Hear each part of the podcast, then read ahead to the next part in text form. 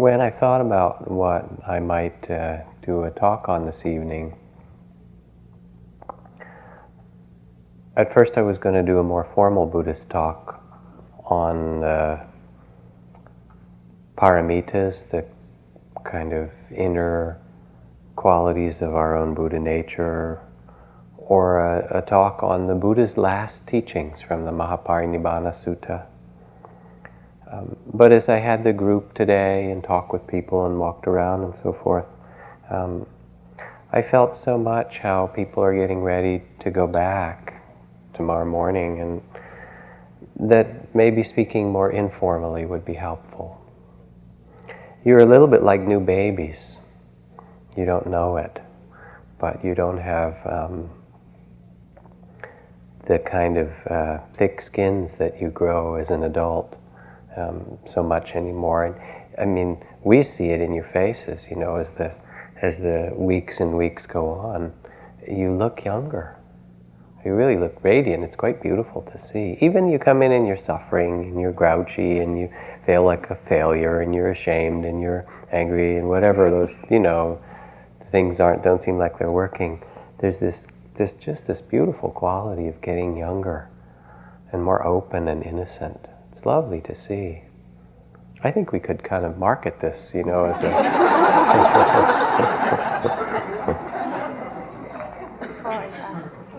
mm-hmm. Before and after photos, Marie said. mm. And that's in contrast to this article I got from the paper recently um, Associated Press, a man got on a subway train at rush hour yesterday, died, and his body rode the train for six hours before passengers notified anyone.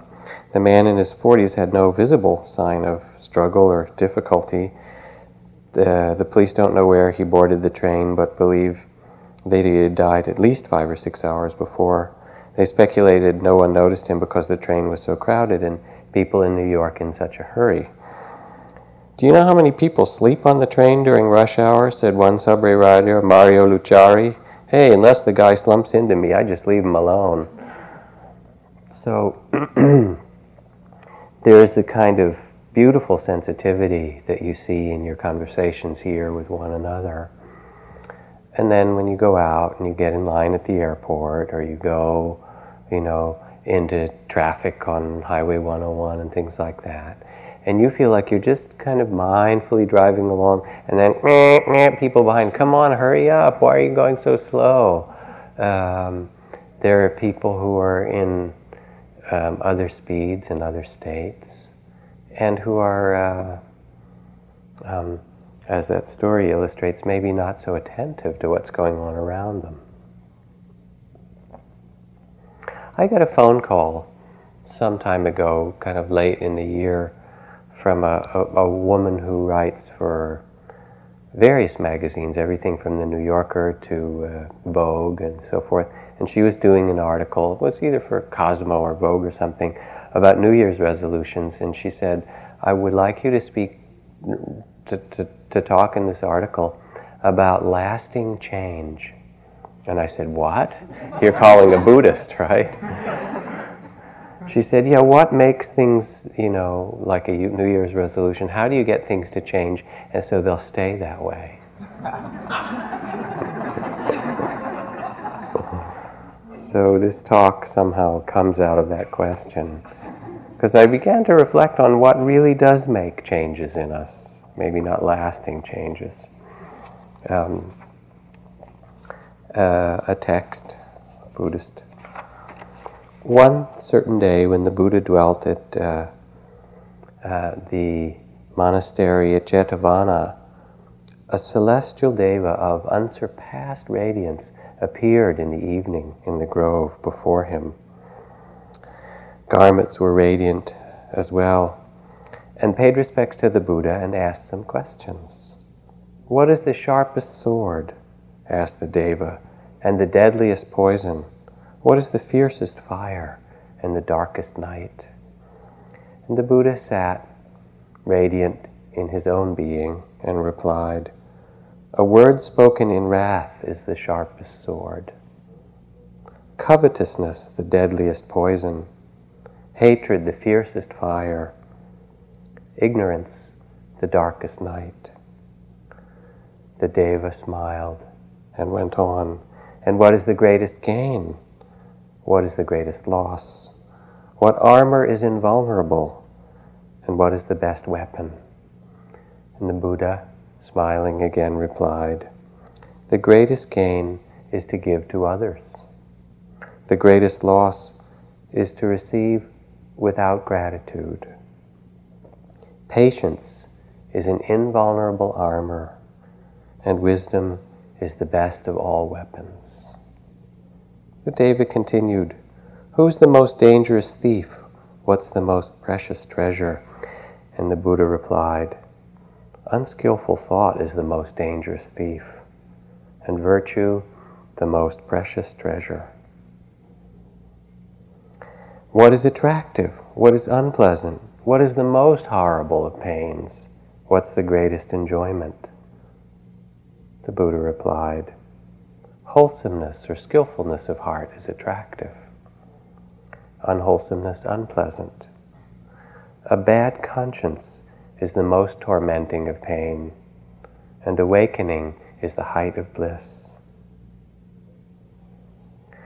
And then the Deva went on. I have but one more question to be cleared away. What is it that fire cannot burn, moisture corrode, nor wind crush down, but is able to benefit beings and the whole of the world here and in any other realm? And the Buddha replied, Blessings. And by this word, he meant the blessings of our goodness. Neither fire, nor moisture, nor wind can destroy the blessings of a good deed or the blessings of benefit that we have done for ourselves or the world.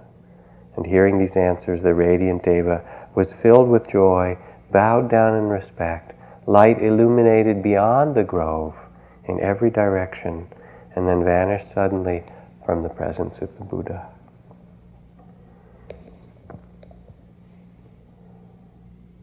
I think that there's a certain way, not kind of to overdo it, in which you're going to be the devas going out from here. Um, and it's true when you get out and turn onto the Sir Francis Drake Boulevard, you need to be attentive because the cars are going faster there than you think they are or than you remember. You know, and we've had people leave retreat and kind of drive out and be going like 25 miles an hour and think that they're really speeding along quite rapidly. So it's going to take a little blending of your energy. But with this, you also carry from these weeks together a peacefulness and a openness of being and a kind of wisdom that's not by your words but by your presence. When I look at what has developed or grown in my own spiritual life, there's a great dialogue that's taken place since the time of the Buddha about how we change. The, the debate is between the gradual and the sudden schools. The sudden schools say that there has to be a shock, a break from the ordinary, some amazing experience that takes us out of our normal and small self way of seeing the uh, of seeing the world. From the astronomer Carl Sagan, he wrote after surviving a near fatal illness. I recommend almost dying to everybody. It's character building. You get a much clearer perspective of what's important and what isn't, the preciousness and beauty of life. And there's some way, which has happened to everyone on this retreat, in which we have moments of stepping out of the small sense of self, of seeing the dreamlike illusion of the mind and the reality of just this timeless present. And it can change our whole life to see that. A near death experience, grace while walking in the hills here. You know, the majority of Americans, when they were polled by a, uh, a psychologist, the majority of Americans said that they had experienced some kind of mystical awakening at some time or other. I think I mentioned this earlier in the retreat, and most of them didn't want to have one again. because they didn't know what to do with it. But in this place, we have the context that says those experiences that you know already are really true and fundamental, and they're there for you as you live, and they're there as you die. They're really treasures. So there's the school that says you've got to have these special experiences, and sometimes they come, they do. But then there's the gradual school, where the Buddha said, just as the great oceans um, do not descend precipitously to their depth, but gradually the land under the ocean, ocean goes down and they get deeper and deeper, so too does our spiritual practice gradually deepen stage by stage, year by year, until we too become deep like the ocean.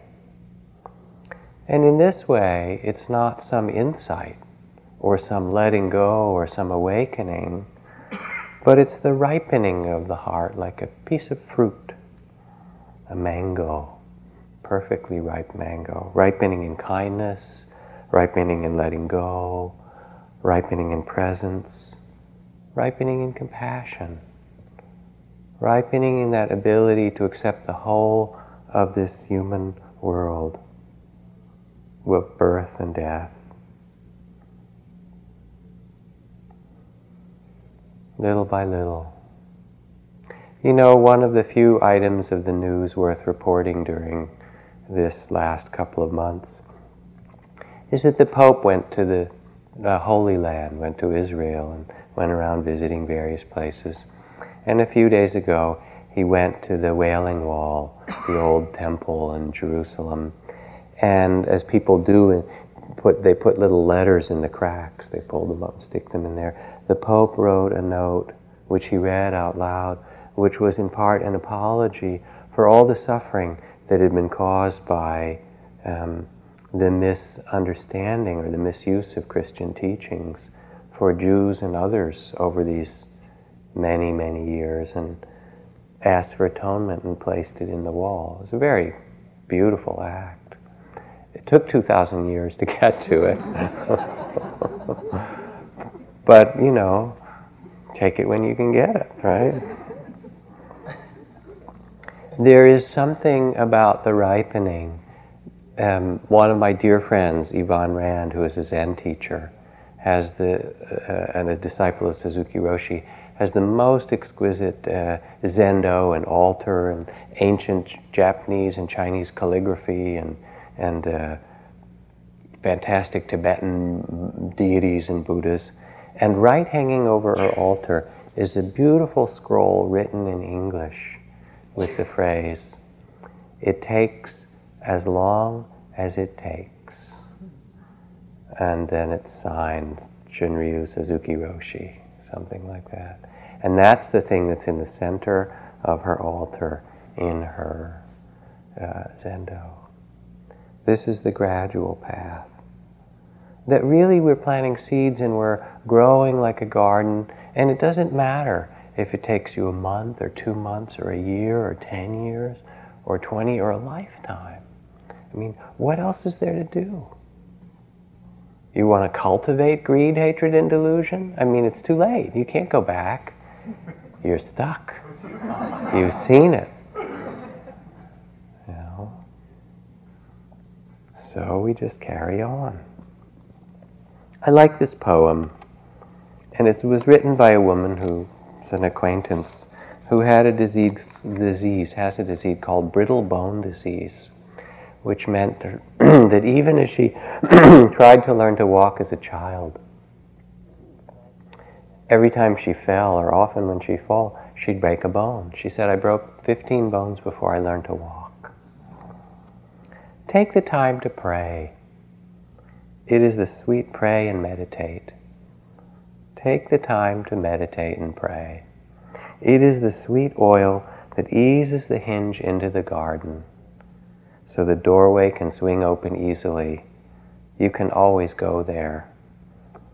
Consider yourself blessed These stones that break your bones will build the altar of your love. Your home is the garden. Carry its odor hidden in you into the city.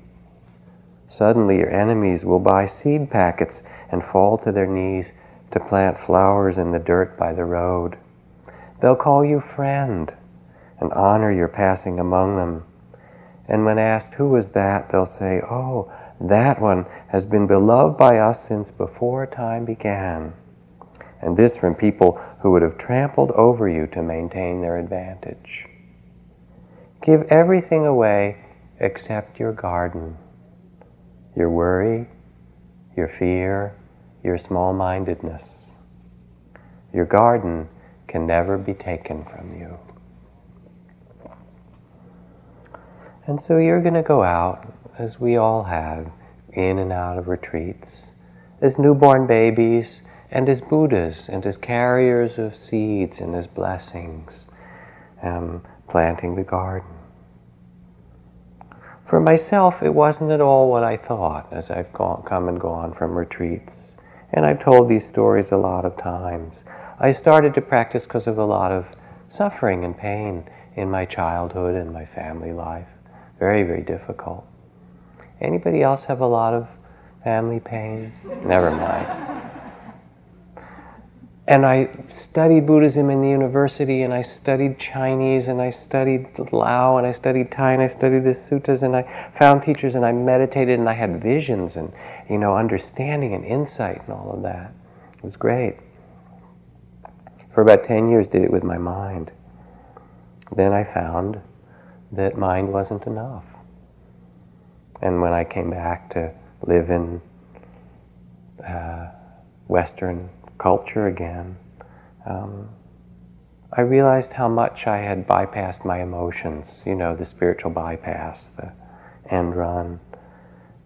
And I began to do the work of the heart metta, compassion meditation, various forms of um, practices, just to reclaim the emotions that were lost. And then, as I began to learn to feel in ways that even in the monastery were closed to me, I also began to realize that, um, kind of working my way down the chakras, that my body had been kind of left out. I used it. I used to climb mountains. I love mountain climbing, and I could sit for hours and hours and hours as a yogi, and you know, do all this kind of stuff that young men do. Um, here I am changing posture, right? Making myself comfortable. But I realized um, that uh, it doesn't work to ignore your body uh, any more than it does to ignore the earth around us. Um, and that to live an awakened life is not just the understanding or even the love, but that it really has to be embodied in how we move and how we walk on this earth and how we carry the truth of the species of this world. You know, even in the forest monasteries for a long time, they would just throw their dirt on the, their, their garbage on the ground. Mostly that's because the garbage was banana leaves that were used to wrap things, and everything was kind of organic, and it would just disappear back into the forest. But then plastic bags came along. And the habit was, well, the forest will take care of it, and they just threw stuff in the forest. It was horrendous to see. Or they would meditate and be out with the deer and the tigers and all the kind of wildlife. The, there's this tremendous connection between the animals and the natural world and the tradition of monks and nuns. But then recently, recently meaning the last, oh, four or five decades, the forests have been cut down year by year. Till now, the forest monasteries are some of the last um, preserves, like national parks, of beautiful forest. And everything's clear cut around them.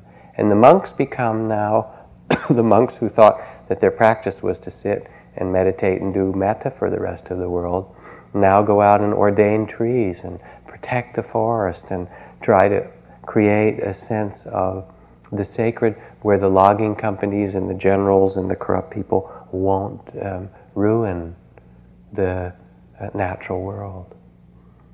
So even the Buddhist tradition has had to kind of come back down a little bit from um, the idealism. Do you understand that? Learn something that's more connected. It's there in the teachings, but people have to learn it.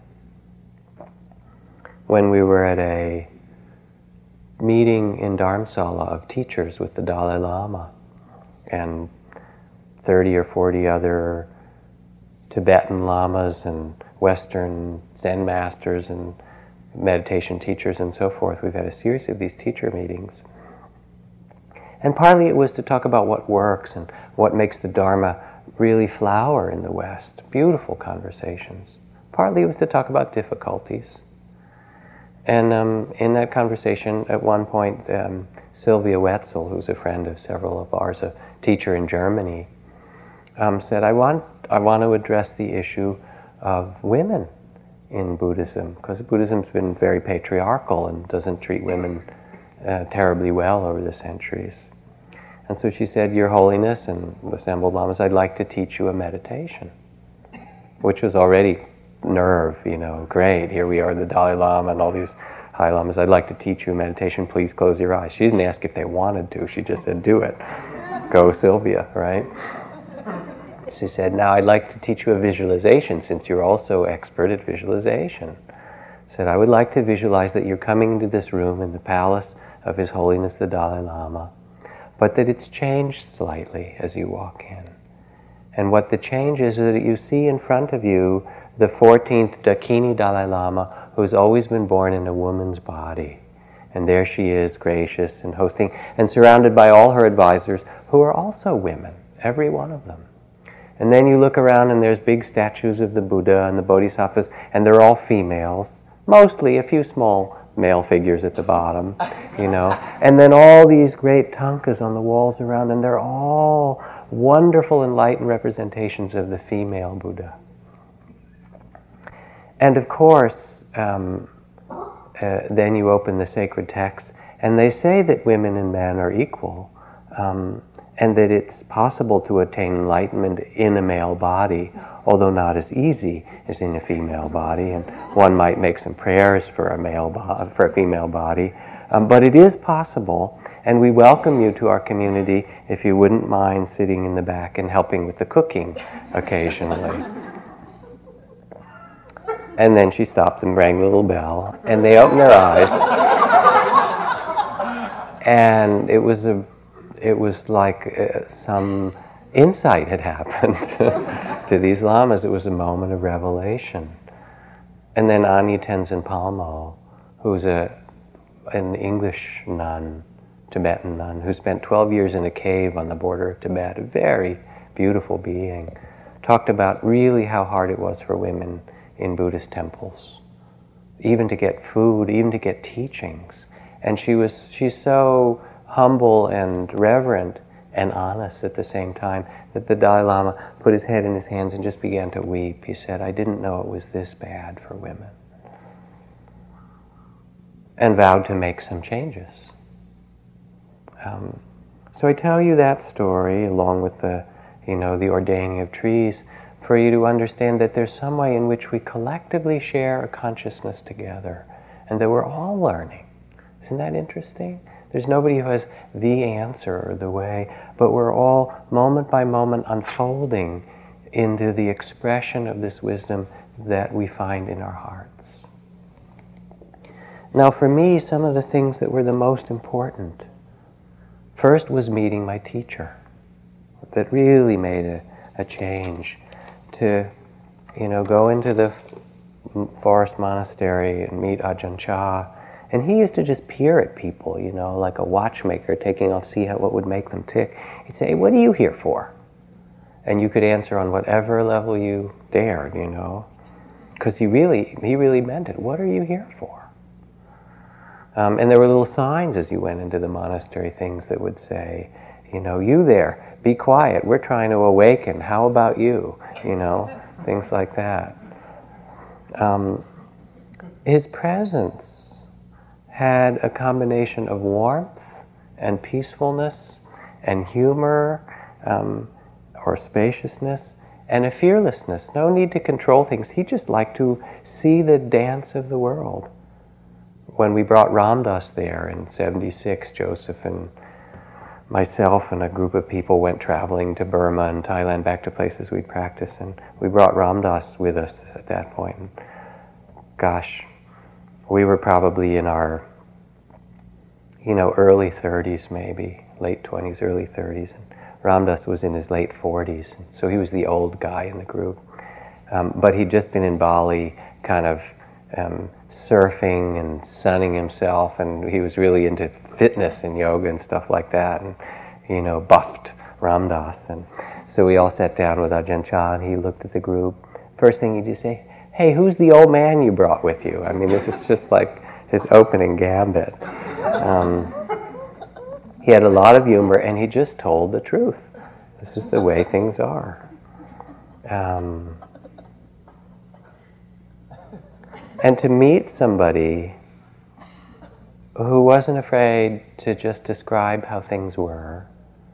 You know, if someone was having a hard time, suffering, say, You're suffering, aren't you? Yeah, it must be very attached, you know, and we'd laugh say, You know, as you like carry on. Time for you to do as you see fit, you know. Very spacious, and at the same time, um, carrying this joy. And to meet even one person in your life, and you've all met a number, to meet one person like that um, has, a, has an incredible effect because it reminds you of what's possible in yourself. Um, Suzuki Roshi when he was described by uh, Trudy Dixon in Zen Mind, Beginner's Mind. She said the qualities of his life are extraordinary buoyancy, vigor, straightforwardness, simplicity, humility, serenity, joyousness, uncanny perspicacity, and unfathomable compassion. In the end, it's not the extraordinariness of the teacher which perplexes, intrigues, deepens the student. It is the teacher's utter ordinariness, because he or she is just themselves. They are a mirror for their students, and in their presence, we see our own original face, and the extraordinariness we see is only our own true nature. And just to be with someone who lives in the reality of the present and doesn't want anything from you, wants nothing. is such a gift because it reminds us what it's like to be that free. Another great blessing that makes a huge change is simply hearing the Dharma. When I first heard the Tao, the, the law, the teachings of the way, the Dharma, the Four Noble Truths that there is suffering, oh, what a relief to have somebody say it. Life is hard there is suffering. You know, it's not just you or you or you or some mistake. It's the way it is. And that there's a cause for suffering. Grasping, clinging. And that there's a release, that there's an end to suffering. That there really is a freedom of the heart that's possible. As Suzuki Roshi said, when we understand the fact that everything changes and find our composure in it, there we find ourselves in nirvana.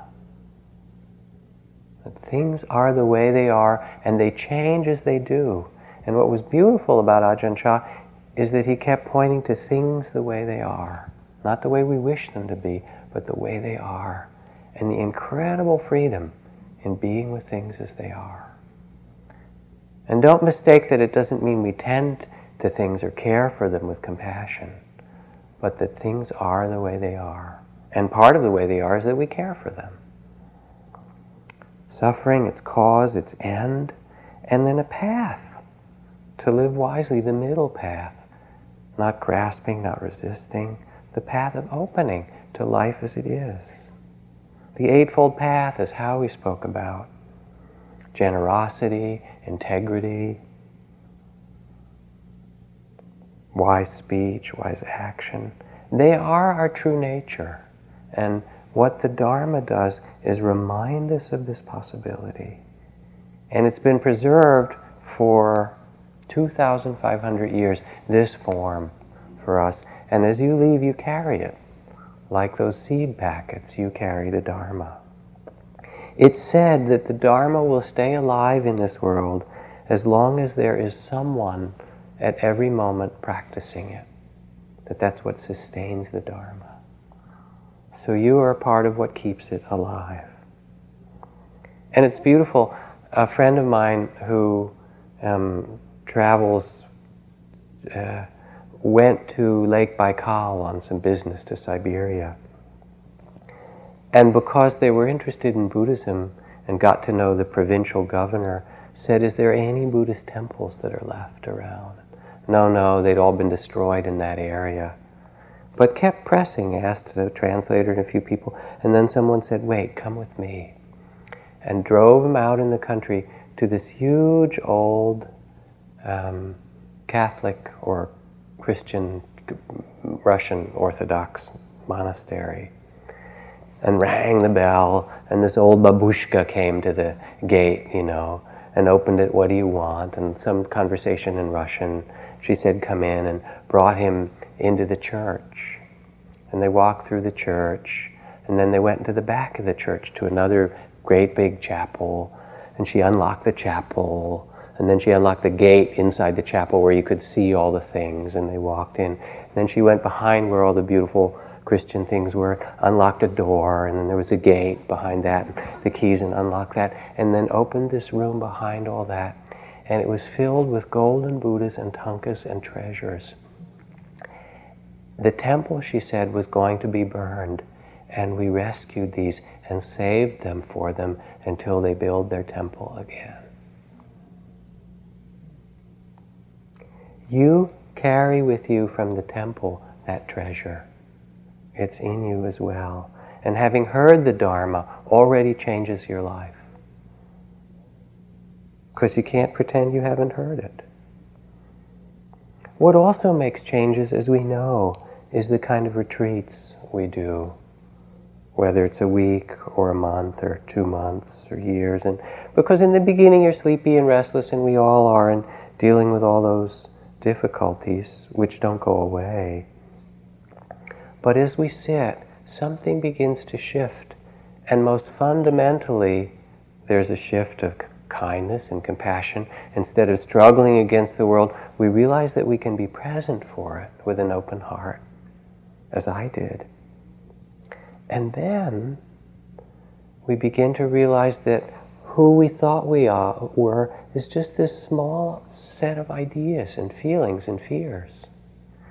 And you all know those moments when you are caught in something and then space opens up and you say, wow, boy, I was really in that one for a couple of days, wasn't I? Or a couple of hours or a couple of weeks or however long it was, you know. And how fantastic it is to know the reality that this small sense of self is only a little bit of what this world is about. And the opening becomes deeper and deeper, and it happens in so many different ways. Sometimes it's with grief and tears, sometimes it's with rapture and bliss. I mean, I remember the first, oh, I was doing a long retreat, a year, well, 14 or 15 months in silence like this one. And I was really determined to practice and sit and walk and not have any distraction but I got sleepy a lot. So I would sleep on the wooden floor without a mattress. That way I wouldn't sleep too long. I'd just lie down, sleep for a couple hours, and get up. And I was lying down sleeping on the wooden floor, determined I wasn't going to sleep more than a couple hours and get up and sit and walk again. This little hut I was in, I was walk, doing my walking meditation. So I got back up. And I stood up mindfully and I walked to the end of the hut, this little room. And then I turned around very mindfully. I was determined to get up and practice. And as I turned around, I looked, and there was my body lying on the floor. And I realized that I was so tired that my body didn't want to get up. It wouldn't wake up. But I had made such a strong intention, I am going to get up and walk, that my astral body got up. And it started to do walking meditation. And then I was a little bit shocked. I said, Whoa, this is really interesting. you know. And I this is started to walk back closer to my body, and as I got, and I kind of looked down who this is, you know, and then I fell back into my body, and my eyes opened, and we got up together after that, right? It's not that that has to happen to somebody or anybody. That's one of a thousand different things that happen. But in some way or other, we all know through this time together that the small stories we tell are not what is real. And it's such a blessing. It's such freedom. Because our suffering comes from that identification with what's small. And this teaches us, in a way, um, that almost nothing else can. Emily Dickinson wrote, I never saw a moor, I never saw the sea, yet I know how heather feels and what a wave must be. She was very protected, but yet something in her knew. And something in us knows, and it draws us here. And then there's this confirmation yes, it's true, there is freedom. So that when my father was dying in the hospital, and Eugene talks so much about his father, when my father was dying and he was so frightened, and I sat with him and held his hand, you know, all these kinds of meditations I tried to teach him that he couldn't really learn at the last moment. Maybe I've talked about him before on this retreat, but it's very hard to learn to, you know, meditate if you've been practicing paranoia for 75 years. 15 minutes of meditation instruction doesn't do it very well. But what he wanted, he said, just please don't go, just stay with me and sit um, all night or late, again and again. Um, and it was mostly he wanted somebody there who wasn't so afraid. You know what I'm saying? And in some way, we've done that for one another. You may have been afraid, or you may have been afraid. And then there were all these Buddhists sitting around you saying, It's okay, we can do this. We can sit under the Bodhi tree and let Mara do the dance of, you know, the demons and so forth. And it's okay. We can rest on the earth in this great heart of compassion and in this freedom that is our true nature. What's also been blessings, beside hearing the Dharma and meeting a great teacher and, you know, the confirmation that comes from our practice, those seeds that get planted, for me has been a lot of work of healing. As I said when I came back from the monastery, I was basically emotionally retarded. I suppose that's the politically incorrect way to say it, but it was true. Um, and I'd skipped a lot of things in my spiritual practice. And I discovered that part of spiritual life is letting go and opening, and part of it is attending or a healing or a, um, a holding. And so for me, over the years, beside my development of loving kindness and compassion practice, um, psychotherapy, body work, um, all different kinds of healing that uh, have made a huge difference. I mean, for the first couple of years when I was working, kind of learning therapy, a lot of emotional stuff came out rage and grief and loss and things I didn't even know were in there poured out. And they came out in the presence of another kind person. I think they were too much for me to do on my own. They wouldn't even come up when I sat but they did in the presence of another, of a wise person. And then these holes, there were all these empty places. You know what I mean? Different places. And I, I got body work, somebody was kind of doing various forms of body work. And finally, this person who was a healer, I said, I don't want massage, I don't want to be opened in that way, although that's lovely. I just want you to put your hand on my heart, or your hand here, and just be present with me for a while. And we did that for six months or a year. I would just go and lie down, and this person who had very warm, kind of healing energy would just place their hands on my body in the places that felt the most empty. And I would just rest with that. All these reactions and fears and tears and things would come, and they would just be there like that. I mean, I talked to Ram Dass at one point about whether he ever did therapy with people some years ago, and he said, I do, but not in an ordinary form. I said, Well, what do you do? He said, I only see people on occasion. Yes, I said, Yeah, like once a year. And how do you work with them? He said, Well, I'll have them lie down in front of me, I'll sit next to them. I put my hand in their heart, I look into their eyes, and we stay that way for two or three hours. And then, if there's anything to say after that, we say it. I remember going to see Dora Kalff, who was a great Jungian analyst and the developer of sand play therapy, that Jungian therapy that uses a little sandbox and all these figures. She was in her 80s then, and she was really the wise woman. And I went into her room, and there were 20,000 figures from trees to boats to soldiers to anything you could imagine, all in miniature, the whole world, in this tray of sand. And I sort of knew the instructions, you know, that this was what she called a free and protected space, but I wanted her to tell me. I said, So what should I do? And she laughed and she said, Anything you like. And I felt in that moment that I had waited, maybe even for lifetimes, to be in the presence of someone who made that kind of invitation. Anything you like. And I began to take figures, and it wasn't what was in my mind, but it came from such a deep place to just pick this animal and that figure and place them in the sand as if it was a language that was way older than anything I'd ever learned. And very beautiful and very healing. So there's a whole component of meditation that's healing of the spiritual journey. And a lot of healing takes place on retreats, as we know. And some of it will take place as you go back and tend your body or tend your relationships or tend the things that arise. A couple more things that have been particularly blessings and important in my own spiritual journey family, marriage. You know, it's one thing to love a hundred thousand people in metta in your thoughts, send it in every direction.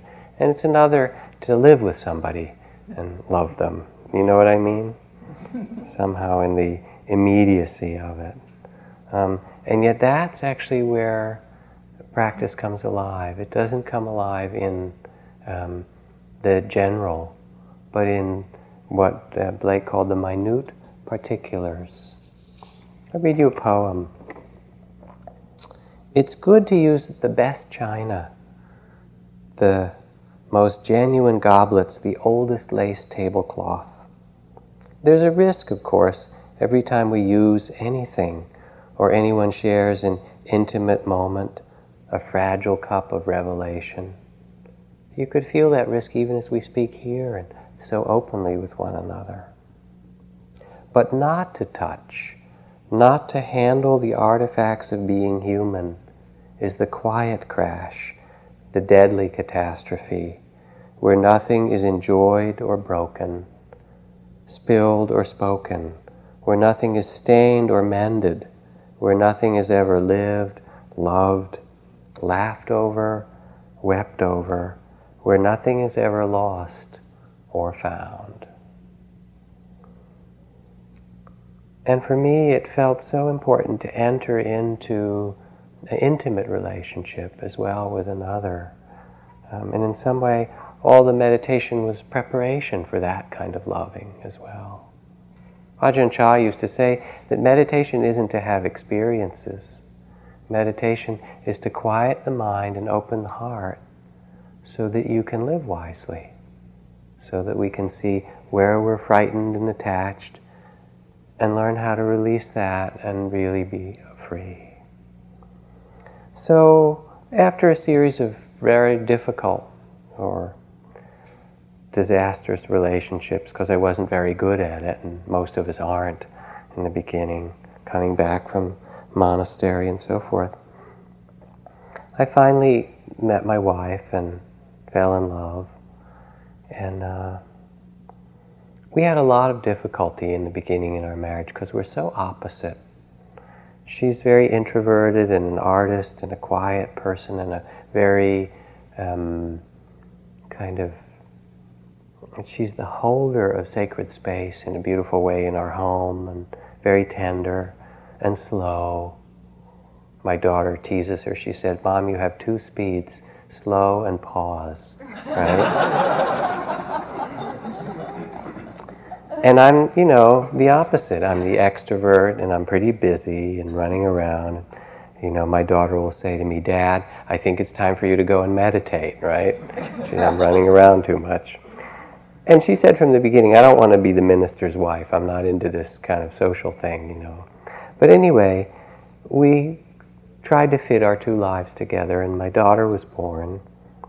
And I remember at one point, shortly after my daughter was born, carrying her in a backpack, we were at a retreat. And my wife had given me this book called The Goddesses in Every Woman um, by Jean Bolen. And it's because we had this daughter, she said, You should read this. It's a Jungian book about different aspects of female psychology, Greek goddesses, you know. And uh, so I started to read it, and I looked at it, and we were taking the walk, and she said, So did you read this book? We share things. I said, Yeah, and I, I love the strength of the Artemis woman and the beauty of the Aphrodite. There was one, one chapter in there I didn't relate to so much. That's Hestia who's not so well known as a goddess. She's also Vestal in Rome, and it's the goddess of hearth and home that doesn't have a temple or anything special, but sort of invisible. And so, and as a minute I said I didn't relate to that, she grabbed the book from me, threw it on the ground. Her eyes started to tear, and she said, "I knew you never loved me. That's me. That's me." You know, and um, I was shocked, and I didn't know what to say. I just stood there for a moment because um, part of it was true. And I looked at her after a bit and I said, You know, it's true. Um, and what I realized in that moment, we had a lot of talking to do at that point, but what I realized in that moment is even though we'd been together for several years and now had this baby and all this, that even, and I knew she was a kind of quiet and introverted and these things, I kept hoping she would change. I kept hoping, I kept fantasizing what a good marriage would be, really, if only she would be a little bit different than she was, and she'll grow into it, you know what I mean. And I didn't see her as she was, because I had so many unconscious ideas about how a person was supposed to be who I was with. Um, and it's been such a beautiful journey, slow in my case, um, to learn what it means to love a person exactly for who they are. And how dharmic that is. Um, and how liberating that is. Completely liberating. And what a blessing it is to, because you're never loved in the way, certainly having a child when they're little, they look at you with this purity of love that's quite fantastic. Um,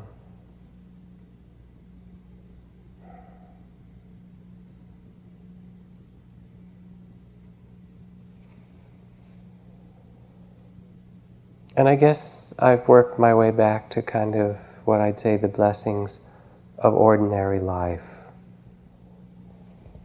Pir Vilayat Khan, the head of the Sufi order in the West, now 75 years old or so, told me in one conversation of the many great teachers and masters I've met in India and Asia, if you were to bring them to America, get them a house, two cars, a spouse, three kids, a job, insurance, taxes, they would all have a hard time. What do you think? um, we go back and our personality returns and our habits return.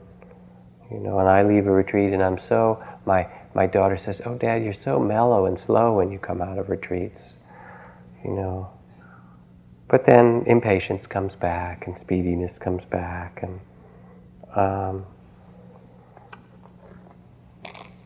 part of it's just our temperament. Two gentlemen of unsteady gait, tipsy, waited impatiently at the bus terminal late at night, long after the buses had ceased to run. A couple hours passed before they realized in their drunkenness that the last bus was gone, so seeing several buses parked at the depot, they decided to borrow one and drive themselves home. To their disappointment, they couldn't find the bus they wanted. Can you believe it? said one. A hundred buses and not a single number 36 in the lot. Never mind, said the other. Let's take a 22 up to its last stop and we can walk the last two miles home. You'll see when you go back. Somebody asked Chogyam Trungpa what it is that's reborn, remember. If there's no one to be reborn, what is it that's reborn? He said, Oh, it's your bad habits. You'll see. Anyway, um, there's something about the ordinariness that's humorous and difficult, and at the same time incredibly precious, incredibly beautiful. Um, because that's the place in the end that freedom happens. It happens always now. And to learn to live with love, to learn to breathe in the middle of our difficulties, to learn to let go of expectations in our marriage or our business or our, or our you know, partnership or with our children. To learn to feel our anger but not to let it out right away, to feel the fear that's underneath it or the pain that's underneath it, and really rest and work with that instead of just the reactiveness. To do metta when people are suffering, or in traffic jams, to do compassion practice.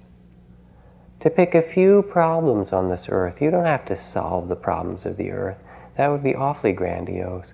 But take a, pick a few of them and plant beautiful seeds. You know, to let yourself move through this life and carry the seeds of this retreat and let them ripen like the ocean deepens. In so many ways, when we were in Bali, our driver, because you don't want to drive yourself in Bali very much. There's twisty roads, and so so we had this driver taking us around. He was a lovely guy. He had this new Suzuki Super Kijang Jeep that he had, and he was so proud he'd just gotten. He was taking us around, and every time we came to an intersection, meep meep, he'd honk. He'd really honk the horn loud, horn loud, which is in India, you know. You don't hardly need a motor, you need a horn basically. You need maybe a steering wheel and a horn, and that gets you across India. So he would be really loud. And so I said to him, We're going around Bali. And I said, Why do you beep at each intersection? Is it because you have this new beautiful car and you don't want to get it to get damaged? And he said, Oh, no, not at all. He said, I come to the intersection and I honk the horn to call to the gods so that they should know that I'm coming and protect me as I go across the road so no one will be harmed. So in Bali, even, you know, driving and honking the horn, there's some sacred activity in all of this. And I remember when we were in Bali with my daughter and my family, and since we grew up in, she grew up in California, there aren't any fireflies here. But there are in Bali, like there are in the East Coast when I grew up. So the first time we lived in Bali, she was six years old, and when I discovered this, she was already in her mosquito net, kind of getting ready to go to sleep, and we blew the candles out. And I said, Wait here, I have something to show you, but you have to close your eyes and try to go to sleep. And they went out and I caught a little jar of fireflies and I brought them in and I opened it and I let them go inside her mosquito net. And the room was dark. And she had never seen them. And she was lying saying, What is this? I mean, she'd heard of them. The insects with soft blinking lights, you know, that are flying around and that are sweet. I mean, who would have invented that? Think about it. Blinking lights on insects, you know. Phenomenal. Where did this come from?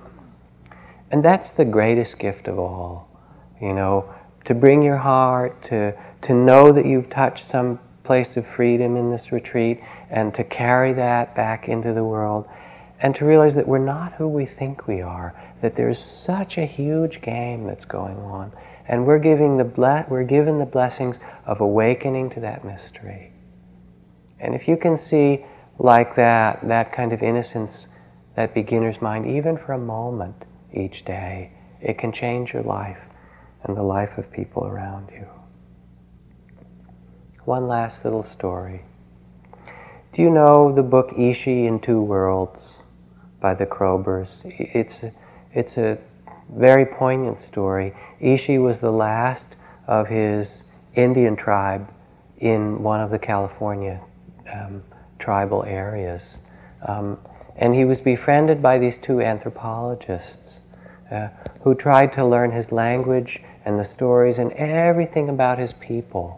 Um, and he came to live with them. And then he actually came and lived for part of the time in one in the in the museum, I think, in Golden Gate Park in San Francisco, um, and would teach people about the old ways of the natives of California. And he told all these different stories about his life and the tribal tales, and took people back to his native, you know. Uh, hunting grounds and the native lands and showed how baskets were made and how they found water and all these wonderful myths of the tribe. But there was one thing that he never was allowed to teach to the Kroebers who became his heart friends, his dearest friends. And that was because you were sworn in this tribe never to teach the last song. And the last song was the song that they would sing to someone in the tribe who was dying that would carry them to the tribal ancestral lands beyond death. That that world opens to you if you know that song and hear it as you die. But of course, they weren't allowed to teach it to anyone else because the only people who should go to those tribal lands were members of the tribe. But here he was dying what to do. So he called them over and he said, Although I have um, sworn an oath to never teach this to someone outside of my tribe, I must ask a great favor of you. I will teach it to you if you teach it to no one else, so that you can sing me back to my people. And so, as he died, they sang him this last song and sang Ishi back to his people. I feel like there's some way in which we are singing ourselves back to something beautiful and deep and wise, and we help each other so much in this. It won't be that easy when you go back, and you can feel how jangly you are after a few hours of talking today, you know, with people who've been quiet for a month or two and who understand what you're doing. It's still not so easy. Um, there'll be huge emotional waves and ups and downs. Call your friends, remember Sangha, take time alone. Remember you're a newborn and don't um, go back and party. Nothing wrong with parties in their right season, but believe me, you'll regret it if you do. Go back and do quiet, beautiful things, flower arranging, you know, walks on the beach, writing poetry, speaking to your beloved friends. Keep it simple as you can for the next month or two. Let it integrate slowly like the ocean gets deep.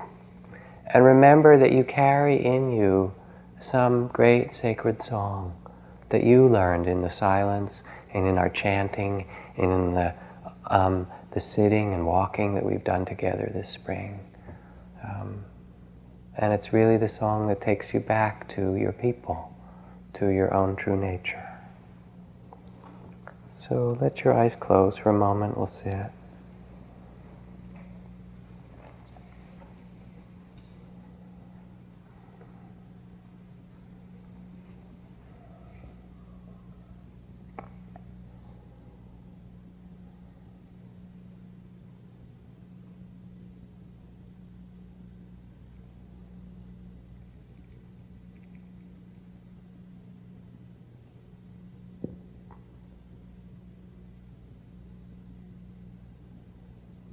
Ajahn Chah asks us to find he had a koan for us. He says, Where is that place that is neither going forward, nor moving backward, nor standing still? If you can open to that place.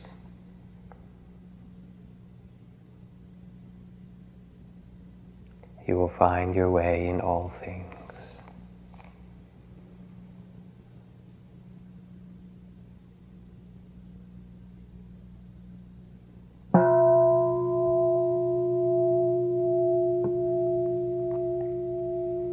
There'll be a quiz on that in the morning.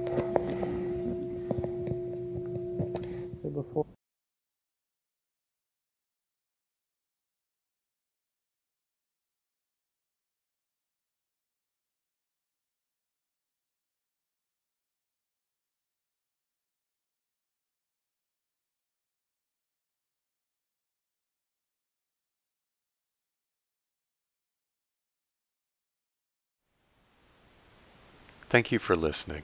To learn how you can support the teachers and Dharma Seed, please visit dharmaseed.org slash donate.